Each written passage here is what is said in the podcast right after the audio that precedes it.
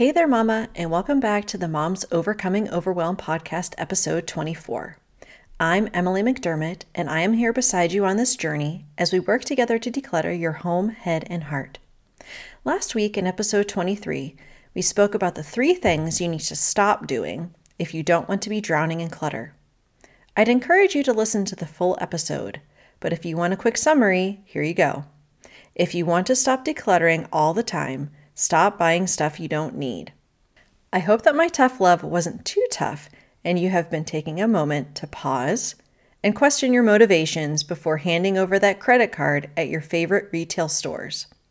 Today's episode is all about the questions we ask ourselves when deciding whether to declutter something. Marie Kondo made this type of questioning popular with her favorite question Does it spark joy? While this may work for some items, I personally don't think it's a very helpful litmus test for deciding what to keep and what to toss.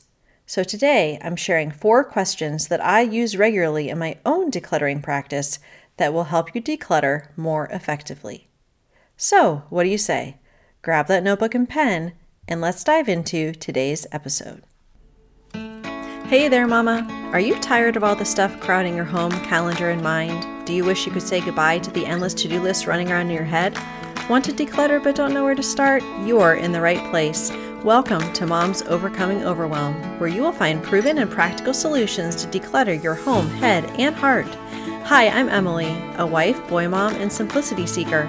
I struggled to get pregnant and felt overwhelmed until I discovered decluttering could create the physical and emotional space I needed to become a mom.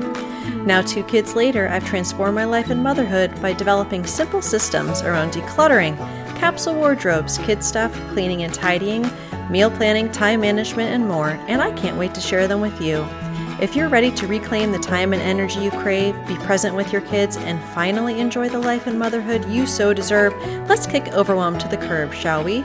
Grab your lukewarm coffee, your notebook and pen, and clear off some counter space. Let's do this. Today's featured five star review is from RF Lawyer Mama. She writes, I love how Emily speaks directly to what I'm struggling with and gives me easy to implement strategies to start attacking my clutter, mind and home. This is the podcast for you if you're sick of being overwhelmed with stuff and a busy mind. Thank you for your kind review. If you are benefiting from the podcast but need a little more personalized help, I have great news. Between February 16th, 2023, when this episode airs, and February 20th at midnight Eastern Time. If you leave a rating and written review in Apple Podcasts and take a screenshot of it before you submit it, sending it to me at Simple by Emmy either on Instagram or Facebook, you will be entered into a drawing for a free one hour coaching session with me, valued at $47. This decluttering session will tackle your biggest decluttering pain point and we will work through it together, and I'll be following up with you for two whole weeks. So go ahead and check out the show notes for more information. Okay, let's dive into these five questions. If you are like me and the does it spark joy question doesn't really help your decluttering efforts because you either feel like everything does or nothing does, then I really hope these questions will help you. These aren't your normal, do I need it, use it, and love it questions, although those do have their place. These get a bit deeper into our motivations for keeping something in the first place and the mindset blocks that may be making decluttering more difficult for us. By the way, I have two free resources that you can check out if you want to dive even deeper into this topic. The first is 50 Questions Minimalists Ask. And even if you don't consider yourself a minimalist, that's okay. These are 10 questions broken into five categories, which include intentional living, before you purchase something, clutter busting questions, calendar clutter, and mental clutter. The second resource is a workbook I created all about five mindset shifts to help you let go of clutter. The details for both can be found in today's show notes. Question number one is Does this support my current self in my current season of motherhood and life? This question is really directed at aspirational clutter, which we spoke about at length in episode 10.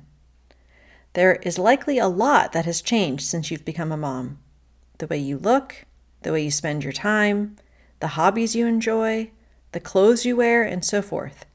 We spend so much of our time wishing for a body that was 10 pounds and two kids ago, or an aspirational future where we have time to read all the books and do all the scrapbooking or sewing or crafting or whatever hobby has been gathering dust in the one room, which used to be the craft room, which is now the doom room where we hide all of our mess.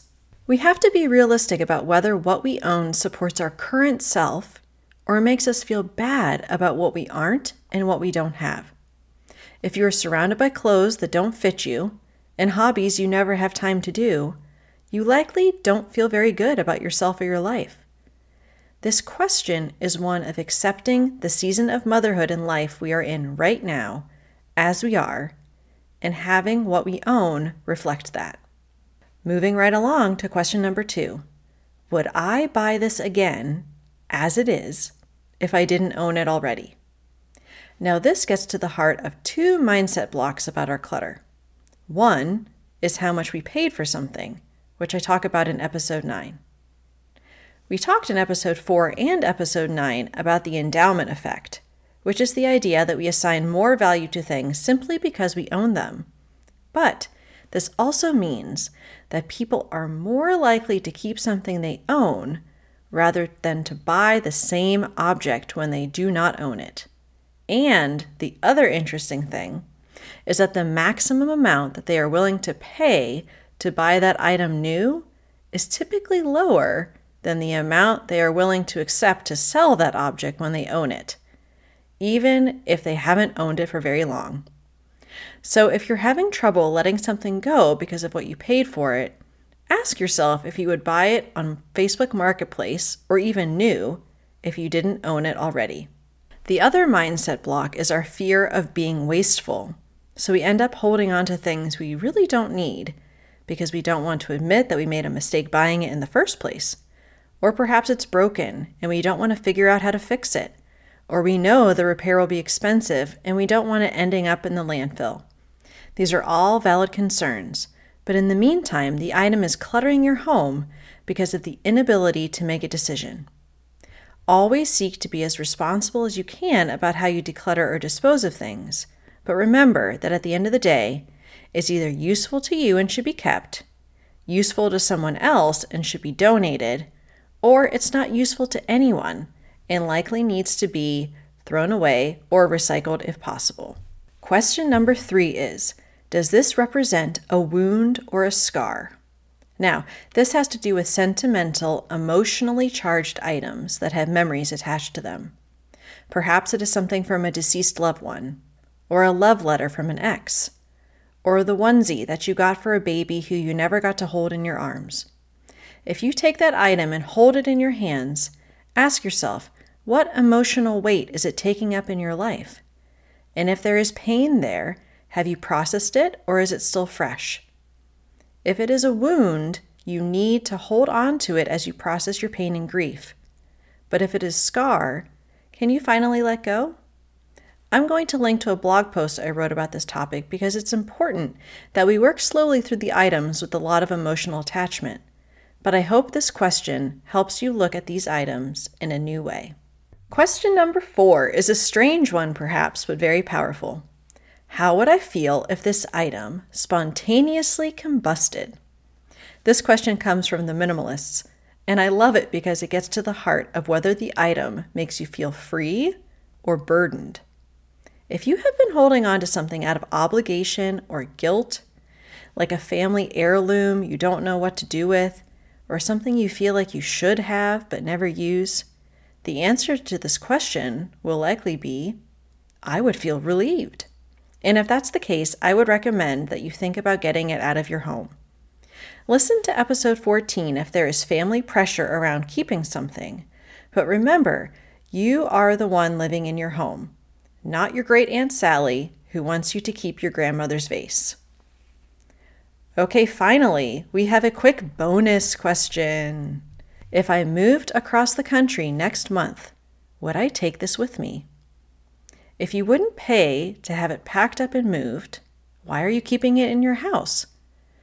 And just because you have the space in your house, Remember, clutter is stealing our time and energy and so much more because of us having to maintain the object. And, Mama, you have much better things to do. So, to recap, does it spark joy isn't my favorite question to ask when it comes to decluttering.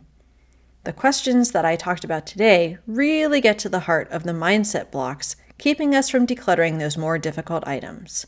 They are number one, does this support my current self in my current season of motherhood and life? Number two, would I buy this again as it is if I didn't own it already? Number three, does it represent a wound or a scar? Number four, how would I feel if this item spontaneously combusted?